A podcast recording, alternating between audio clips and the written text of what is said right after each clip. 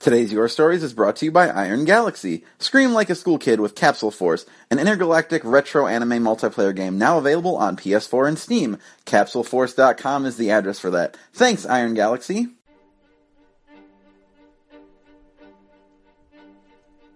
Your Stories is a wonderful opportunity to share all the highs and lows of being a nerd. You know that hobby you have that you don't talk to anyone about? It's a secret you don't like to share because it might make you feel weird. Maybe you're into something different. Uh, comic books, fantasy football, push-ups. Your stories to me has been this really kind and welcoming space where people just have the guts to be really honest and they share their voices and their stories with everyone there, no questions asked. Uh, I've heard stories about all those things. Uh, maybe not not a lot of push-ups. I maybe haven't heard a lot of stories about push-ups. The Nerdologues is group therapy meets Toastmasters. I know there's always a place where my odd thoughts and unusual habits will be welcomed and championed in a warm, supportive environment by other nerds just like me.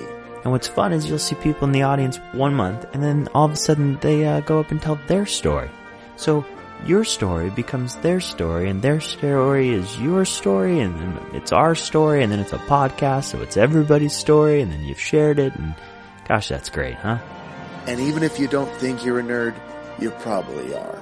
It's easily the most Midwestern thing I've ever been a part of.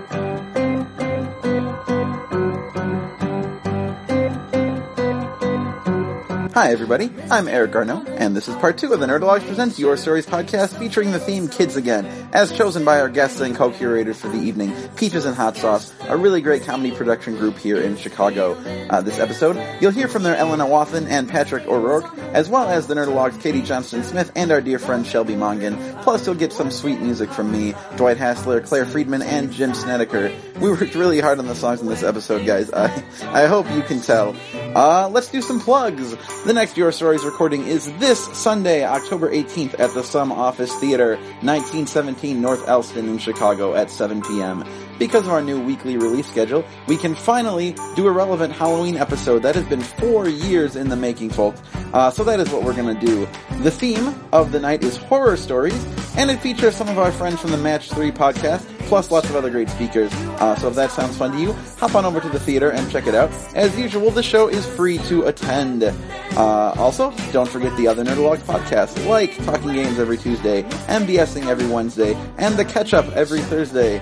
And of course, two thirds of those shows, plus this one, are a proud part of the Chicago Podcast Co-op. So thanks to them, and thanks again to our sponsors for the episode, Iron Galaxy.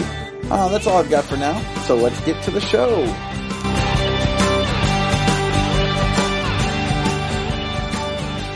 So this next song, keeping the theme of, of uh, songs by children of famous artists, this song is by uh, two sons of Ricky Nelson. You might know them better as the hairband Nelson.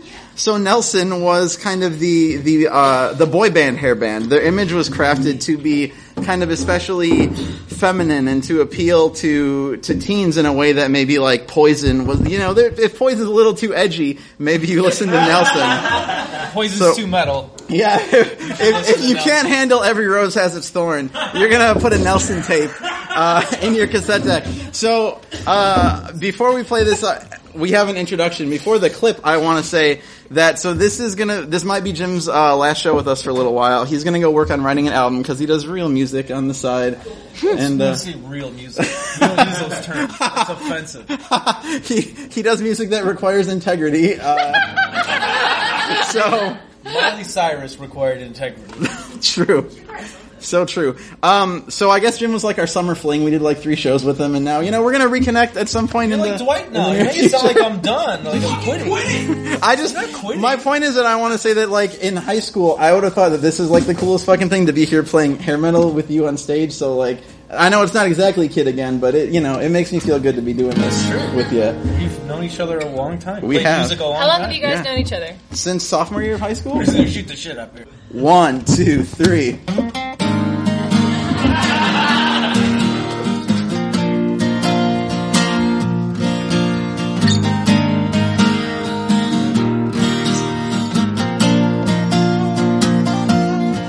Look in the mirror, girl. By now you should know. You're living in a fantasy. And you can't let go. He never really loved you from the start. The only thing he ever gave you was a broken heart. Don't be afraid to lose what was never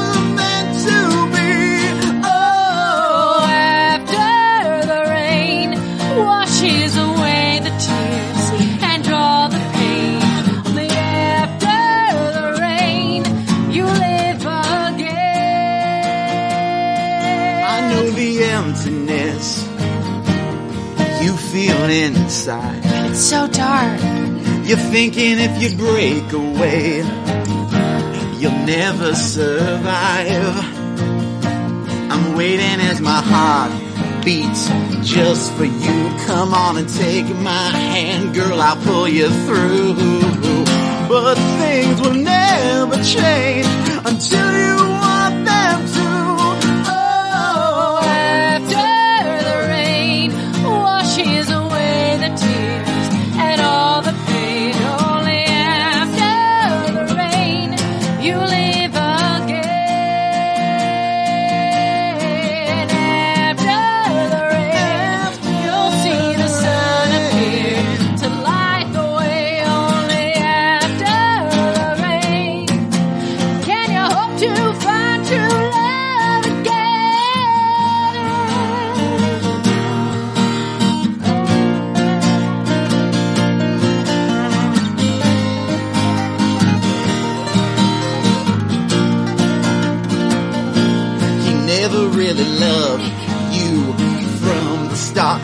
only thing he ever gave you was a broken heart. Come on and take my hand, girl, I'll pull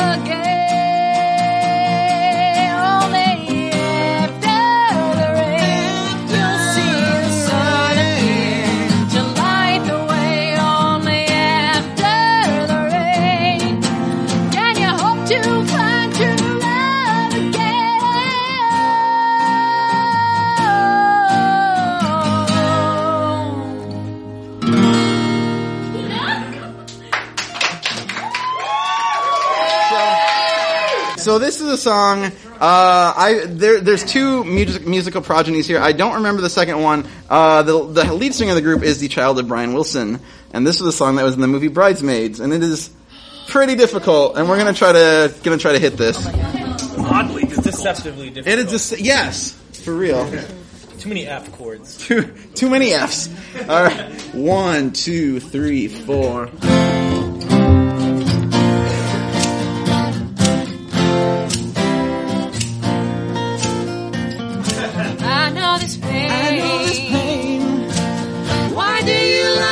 Yourself up in these chains? No one can change your life except for you. Don't ever let someone step all over you. Just open your heart and your mind. Is it really fair to feel this way inside?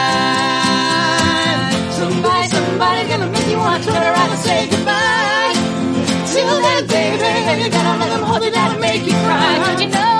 Don't you know? Things will change. Things will go your way. If you hold on for one more day. If you hold on for one more day.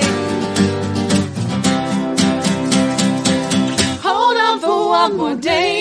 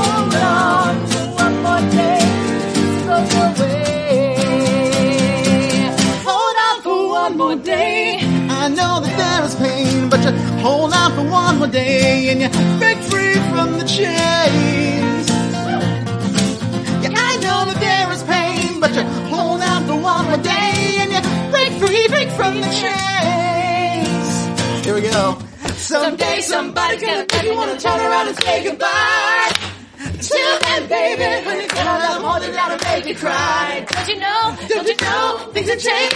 Things will go your way if you hold on one more day. If you hold on one more day. Someday somebody's gonna make you wanna turn around and say goodbye. Till then, baby, you gotta let them hold it down and make you cry. Don't you know? Don't you know? Things will change. Things will go your way.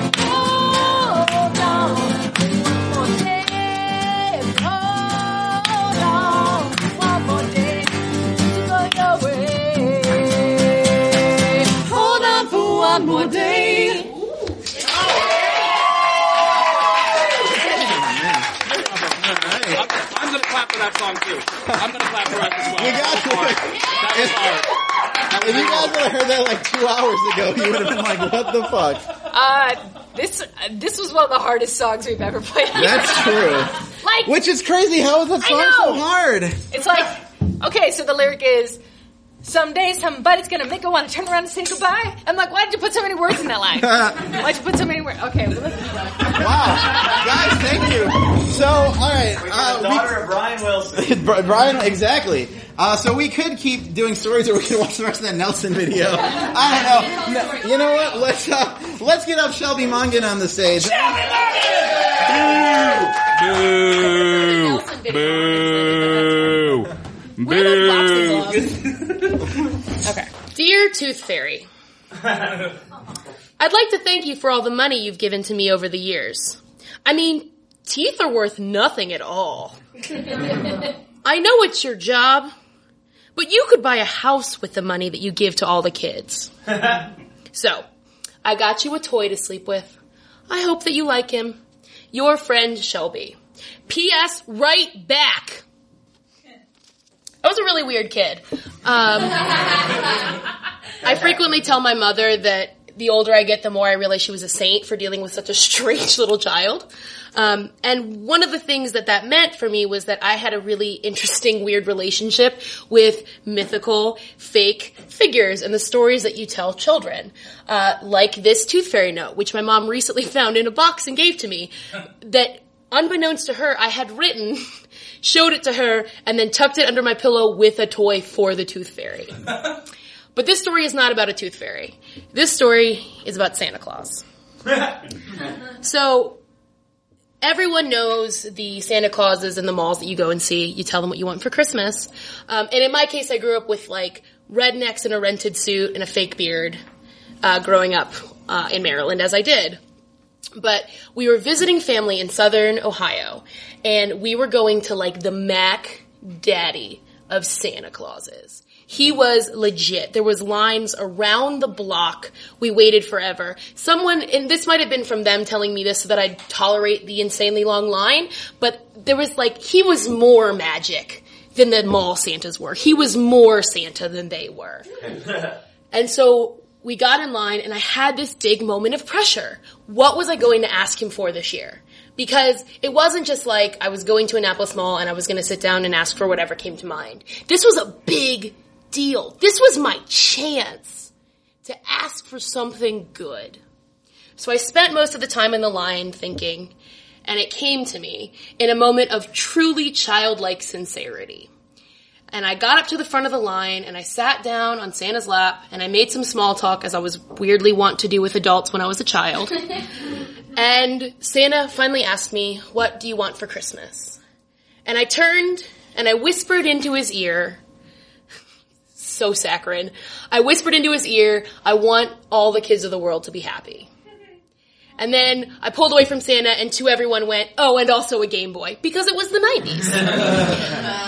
and I, looking back, there was two reasons that I probably whispered into Santa's ear. One was that I wanted Santa to know that this was a legitimate request that I had. I really wanted it. It wasn't just something I was trying to say to butter him up so that he would get me the Game Boy and the Mary Kate and Ashley game and the Pokemon game that I wanted and the good case and the um, camera taking attachment on the top. I wanted him to know that I really wanted this also the like too intelligent mischievous part of my brain wanted to like test this santa thing. And if i whispered it into his ear and it didn't happen maybe there was something up with the santa thing.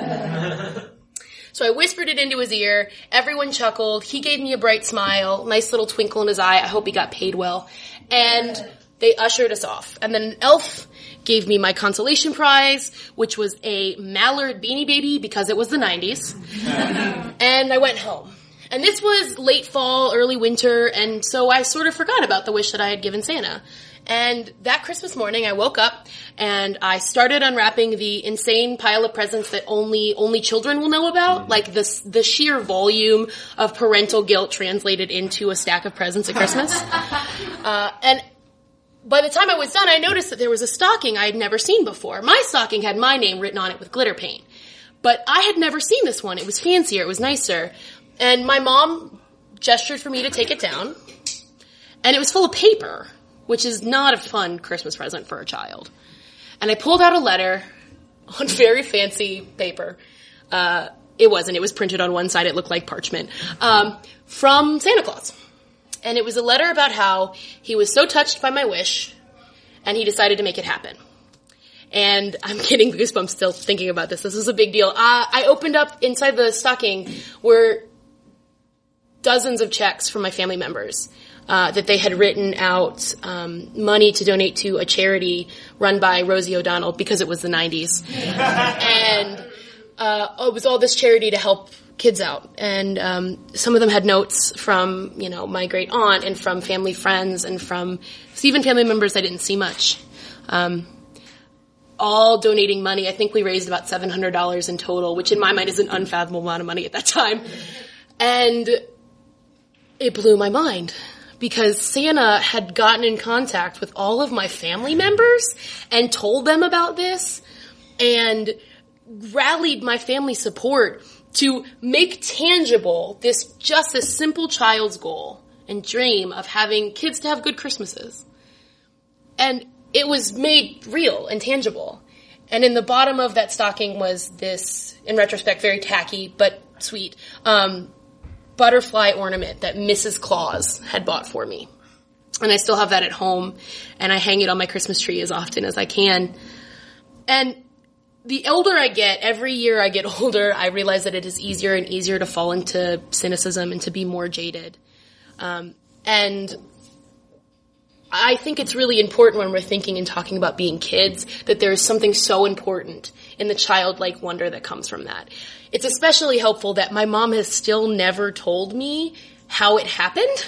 I assume that like an elf from the organization contacted her and we're like, this child's weird. She wants happiness. Also get her a Game Boy, but like happiness, I guess. And I'm assuming that she came up with it and talked to my family. I don't know how it all started, though we did watch a lot of the Rosie O'Donnell show, so maybe that was her idea. but anyway, it was magic to me. It's still magic to me because I still don't know how it happened. As far as I'm concerned, it was Santa Claus. Um, but that sincerity, honest, good heart, wanting something good, and then being completely consumed by magic when it happens is something that is lacking in my life more and more the older I get, and I am finding the need more and more to cultivate it. So every time that I pull that ornament out of my box, I think about that moment, I think about that Christmas. I don't remember other gifts that I got that year but that is the gift that I remember. And at the end of the day, maybe that money wasn't much to that charity. It's probably a drop in the bucket. But for me, it was the best Christmas I could have possibly had. Thank you guys. Katie. That was so sweet. Man, our next speaker has a lot to live up to. Katie Johnston Smith from the Nerdologues.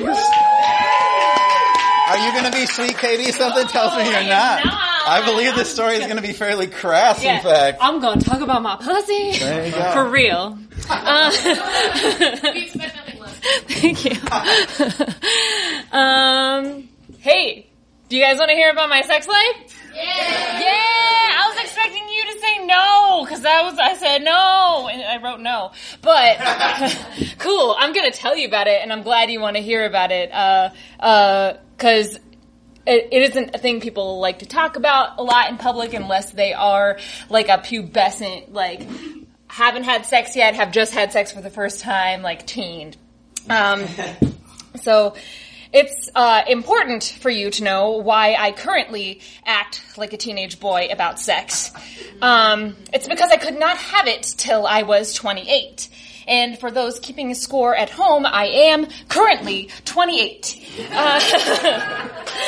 I used to have a condition called vaginismus, which meant nothing could get in there, not even tampons. It's kind of like ED, but for pussies.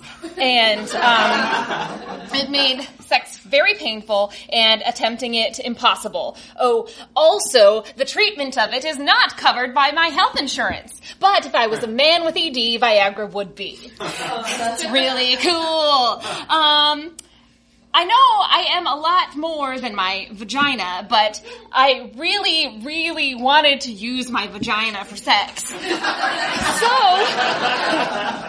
I paid a uh, a nice physical therapist named Bridget over seven hundred dollars to finger me over the course of five months. that plus uh, the fact that I met a person who I really wanted to bone, plus um, weed, opened me right up. so I've been having as much sex as possible for the past six months. You can ask my roommate; she heard me having it earlier today. Um, you can also ask my boyfriend; he's who I have sex with. Um,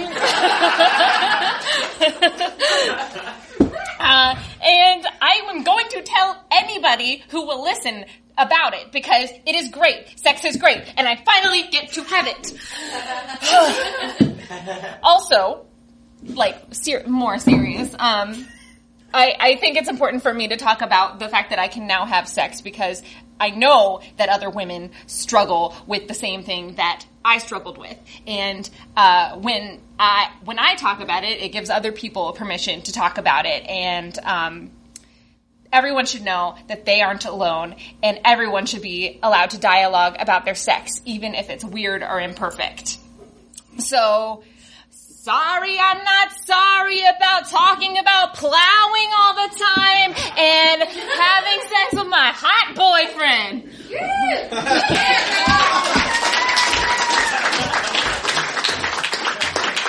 Thank you, Katie. Just so you all know, none of that is is made up. So last week, a week ago, Katie sent the Nerdologues an email that said, "Hey, literally, this is what it said. Hey guys, I'm not going to be at the meeting in two Mondays because it's my boyfriend and I's anniversary, and we're going to be in a hotel room fucking." We never tell, like, it doesn't matter if you miss a meeting. Katie just wanted to tell us that she was going to be having sex. And as the only single person in the group, Katie, I don't appreciate it. anyway, guys, guys, I'm kidding. I'm cool. It's all good. I'm happy for Katie. Um, we have two more speakers from Peaches and Hot Sauce coming up next. Elena uh, Walthen? Wathen. Wathen. Elena Walthen. Hey guys, mine's pretty similar. It's talking about how I um had my first real kiss at 17, so kind of same vibes. Um, so I had kind of an unusual childhood. I'm a triplet. It's two boys and a girl. I'm the girl. Um, I had an older brother, Anderson, too, and all my brothers tortured me like brothers do. But um, tonight I wanted to talk specifically about Harper and Marshall, who are the triplets, um, because they were particularly good at pushing my buttons because our lives were so closely intermingled. Uh, we were in the same grade, we went to the same school, we had the same friends, shared a car for a while there, and so as a result, they are my best friends in the whole world. But um, they are also my greatest adversaries. um, I know this is going to shock you all, but um, I have not always been the stone cold player you see before you today. Uh, yeah. Well, my brothers loved to supplement my natural ability to repel men by uh, telling hilarious stories about like um like how when I was a baby and we would all like run around naked together. I told my mom that I thought my penis was broken because I didn't understand why I didn't have one and they did. it's adorable, right? Um, not when you're in sixth grade hearing it told to a lunch table full of other sixth graders. Or yeah, yeah, it's horrible. It's horrible. Or, for example, um, the time they announced to our friends at school that I had grown my first armpit hairs, and wouldn't they like to see? Yeah, it's fucked up, guys. It's fucked up. Um, so yeah, weirdly, I didn't get a lot of action in high school, believe it or not. Um, so when I turned 17, um, my family went on a beach trip down to Seaside, Florida, and my brothers and I were each allowed to bring a few friends. And having uh, their friends and my friends all staying together in the same house was actually pretty normal for us. And when I tell people that now, they're like, "Oh my god, how did your parents allow that? Wasn't that super inappropriate with boys and girls sleeping in the same house?" And then I tell them those stories from before, and it's like it, it was really not an issue. um, um, this beach trip was different. This was the beach trip when I had my first real makeout. I wrote in pause for clapping. Um, thank you, thank you. Um, again, I am 17 years old. Um, the boys brought a friend of ours named Adam Baker. He was a reg- he was not a regular around the Wathen house, but uh, he was cool and funny, blah blah blah blah blah. And uh, a word came down that Adam Baker was uh, was into me, and uh, he'd heard about the armpit hair. He knew that I did not have a penis, and he was still down. He, he was into. So uh, the first night of the trip, uh, my parents go out to dinner. They were like just kind of like looking the other way while we had a few beers. But those idiots didn't even suspect their sweet baby girl at the tender age of 17 years old was about to French kiss the shit out of Adam Baker. So they leave. We're all hanging out. It's kind of late, and Adam's all like, "Mm, want." I'm like, and it and it, it goes down. We uh, we made out, and it was it was horrible. It was awkward. It was so weird. It was so it was so uncomfortable. And so that's that's bad enough, right? Uh, that could be the end of the story probably. But um, but then we just spend the rest of the week living in the same beach house, and not an exaggeration at all. Uh, we did not speak another word to each other for the rest of the trip after that. Uh, yeah, it was awful. Um, like we didn't even like look in the eyes. It was it was horrible. And um, technically, though, we were spending like every minute of the trip together because we were all like hanging out as a group with like my brothers and my friends and their friends. But uh, so we had to do this thing where we were like near each other and like talked around each other. Like we'd be eating breakfast and the cereal would be like next to Adam, and I'd be like, uh, "Can someone pass the cereal?" And he'd be like. It was awful. Or like uh, Harper, I'd be like, "Oh, like does anybody want to play cards?" And Harper would be like, "Oh yeah, I heard Adam say he wanted to play cards." And I'd be like, "Never mind." um, so we're basically trapped together in this weird, like kissing only one night stand that just would not end. so, and um, somehow during this entire time, Harper and Marshall did not find out uh, about this uh, this steamy makeout sesh. And I know this because they were being really cool about the whole thing. Um, which is not how they would have handled it if they had known. so it's last night, and uh, all, all the, the kids are all sitting out on the porch after dinner, and thank God my parents weren't there because someone lets it slip, and the cat is out of the bag, and the boys right on cue just freak out. They're like, they're like yelling and screaming and flapping and pointing. And I hear Marshall yell at Adam. He said, I told you no! And I was like, wait, what? Did you, did you already talk about this? uh, and, uh, so like I freak out and I was like, uh, why would, why would you get a say in who I make out with? That's so fucked up. Uh, this isn't like an arranged marriage. Like there's, I don't know, whatever. It was so weird. And, uh, to be fair, it, like I said, had not come up yet. So there was not an existing protocol. Uh, but this was not a precedent I was interested in setting at all. Um, I was like, Adam, like, what the fuck? Did you ask my brother's permission for us to hook up? And Adam, poor, poor Adam, caught in the middle of just the weirdest situation. Like, he's sitting there for this whole thing. Uh, he tries to defend himself, and he was like, yes, okay, I asked them for permission. And Marshall reminds us, he's like, and you directly disobeyed me. I said no. And then, this is the weirdest part of all. And Adam was like, yeah, okay, you did. But Harper said yes. And I was like, what the fuck is wrong with this family? Thank you, that's it.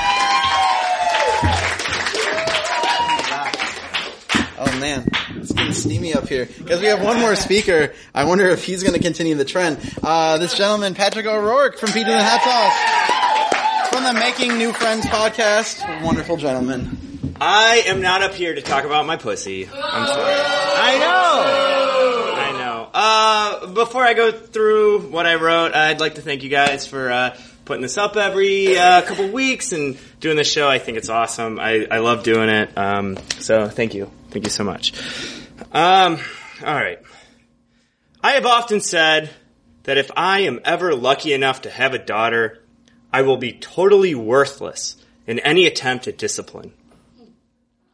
Not only will she have my genetics, but she will also look like my wife. She's the person I love more than anyone. So this young woman will own my heart and therefore be able to walk all over it. After thinking about this theme and admiring modern technology, I've decided to put my fatherly advice in the form of a podcast. Because after she is born, I will be hopelessly in love, and this advice will come out far too soft.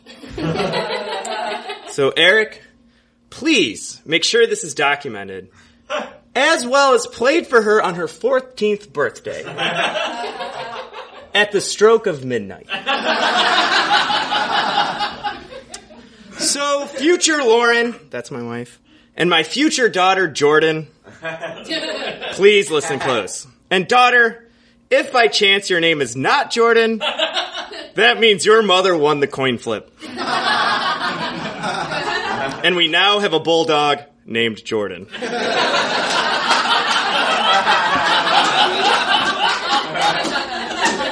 I'm sure whatever you, whatever name you have is fitting, but just know that you could have shared a name with the greatest athlete in the history of sport.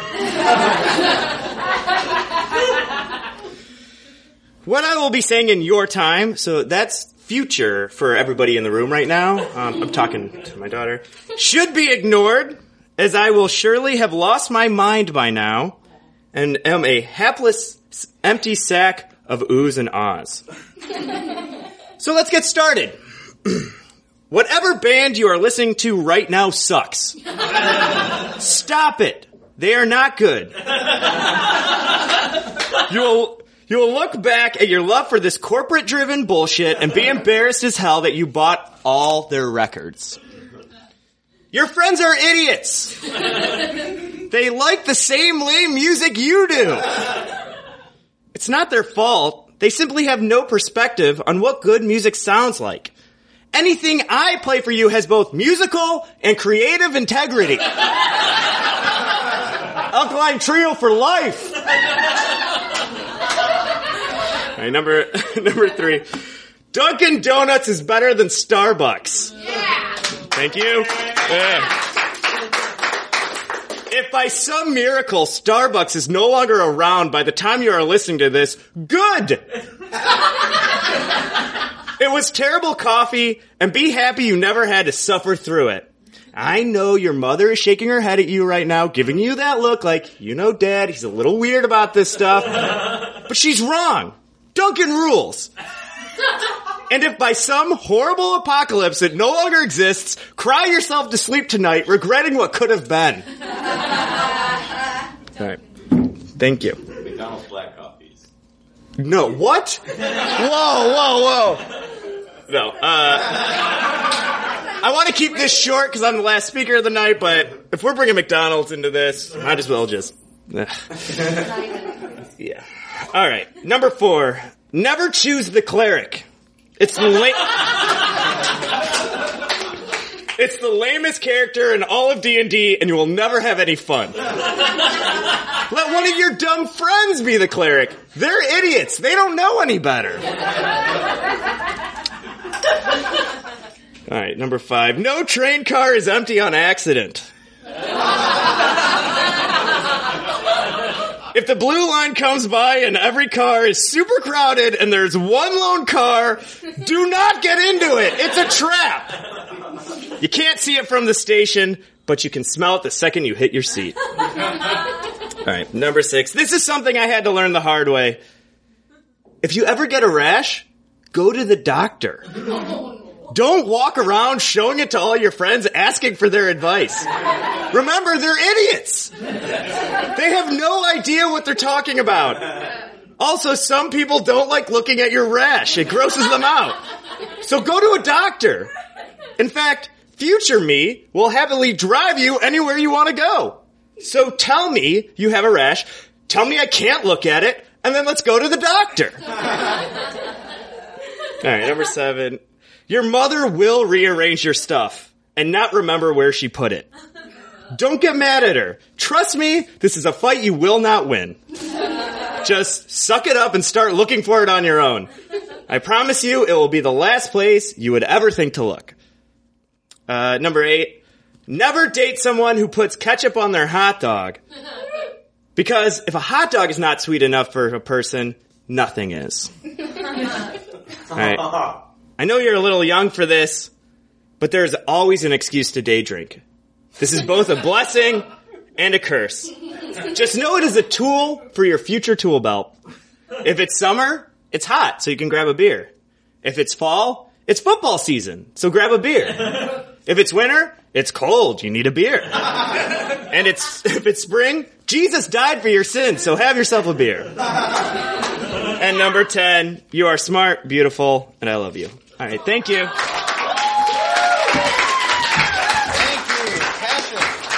Guys, that's the end of our stories. Thank you all the Peaches and Hot Sauce and everyone else who told the story. I've got some plugs. So, uh, Peaches and Hot Sauce, like I said, they do podcast videos, all sorts of shit. Uh, peachesandhotsauce.com is the address, correct? Uh, you do live shows. Is it the first Thursday of every month? Every Thursday. Every Thursday at the C- CIC? Bughouse Theater. Bughouse. All right, there you go. Every Thursday, these guys have a live show going on. That is pretty fucking sweet. Anyway, guys, we have one more song. Everybody, come on back up here. So usually we end with like a fun, like happy, oh, this is party funny song. That would have been Hold On. But then we landed on doing this, and I, I guess, I mean, it has to be the closer. So we're gonna get a little emotional. This fulfills two of our, our uh, it's by there's two famous versions by children of musicians because we've got Rufus Wainwright and we've got Jeff Buckley, both children of famous musicians.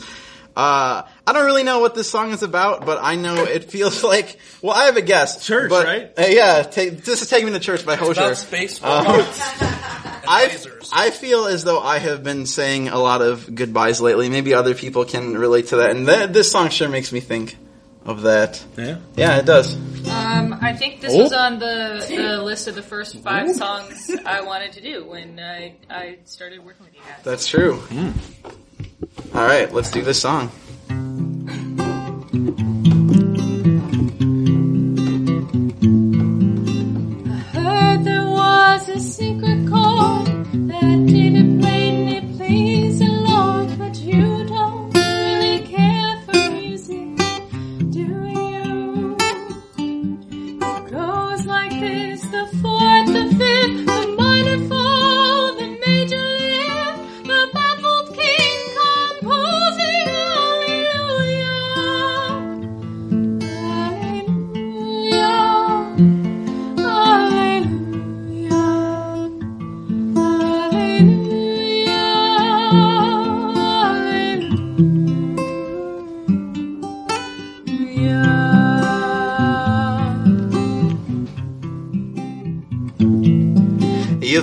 Was strong, but you needed proof. You saw her bathing on the roof, her beauty in the moonlight overthrew you. She tied you to a kitchen chair, she broke your throat, she cut your hair, and from your lips she drew the hallelujah. Hallelujah. Hallelujah. Hallelujah. Hallelujah.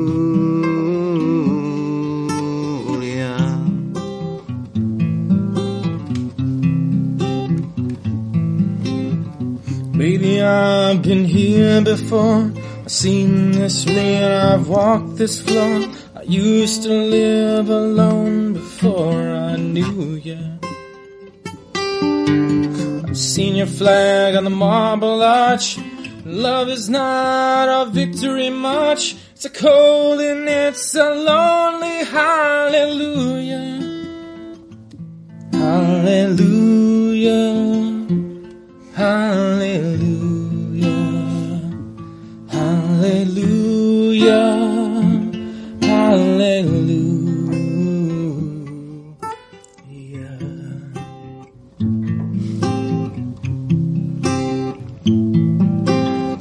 was a time when you let me know what's really going on below, but now you never show that to me, do ya? Remember when I moved in you, the holy dove was moving too, and every breath we drew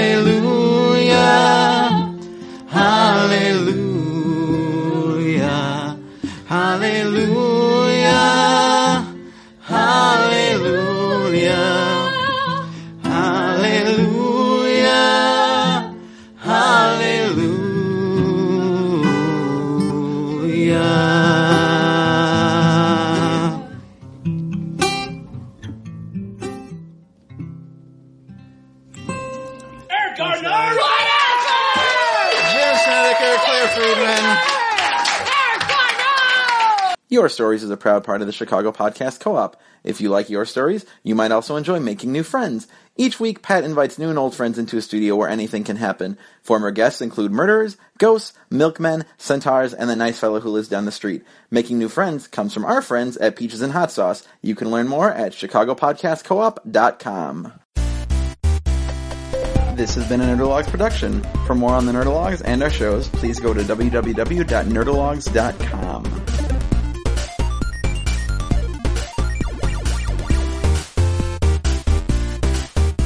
Thank you all, thank you all.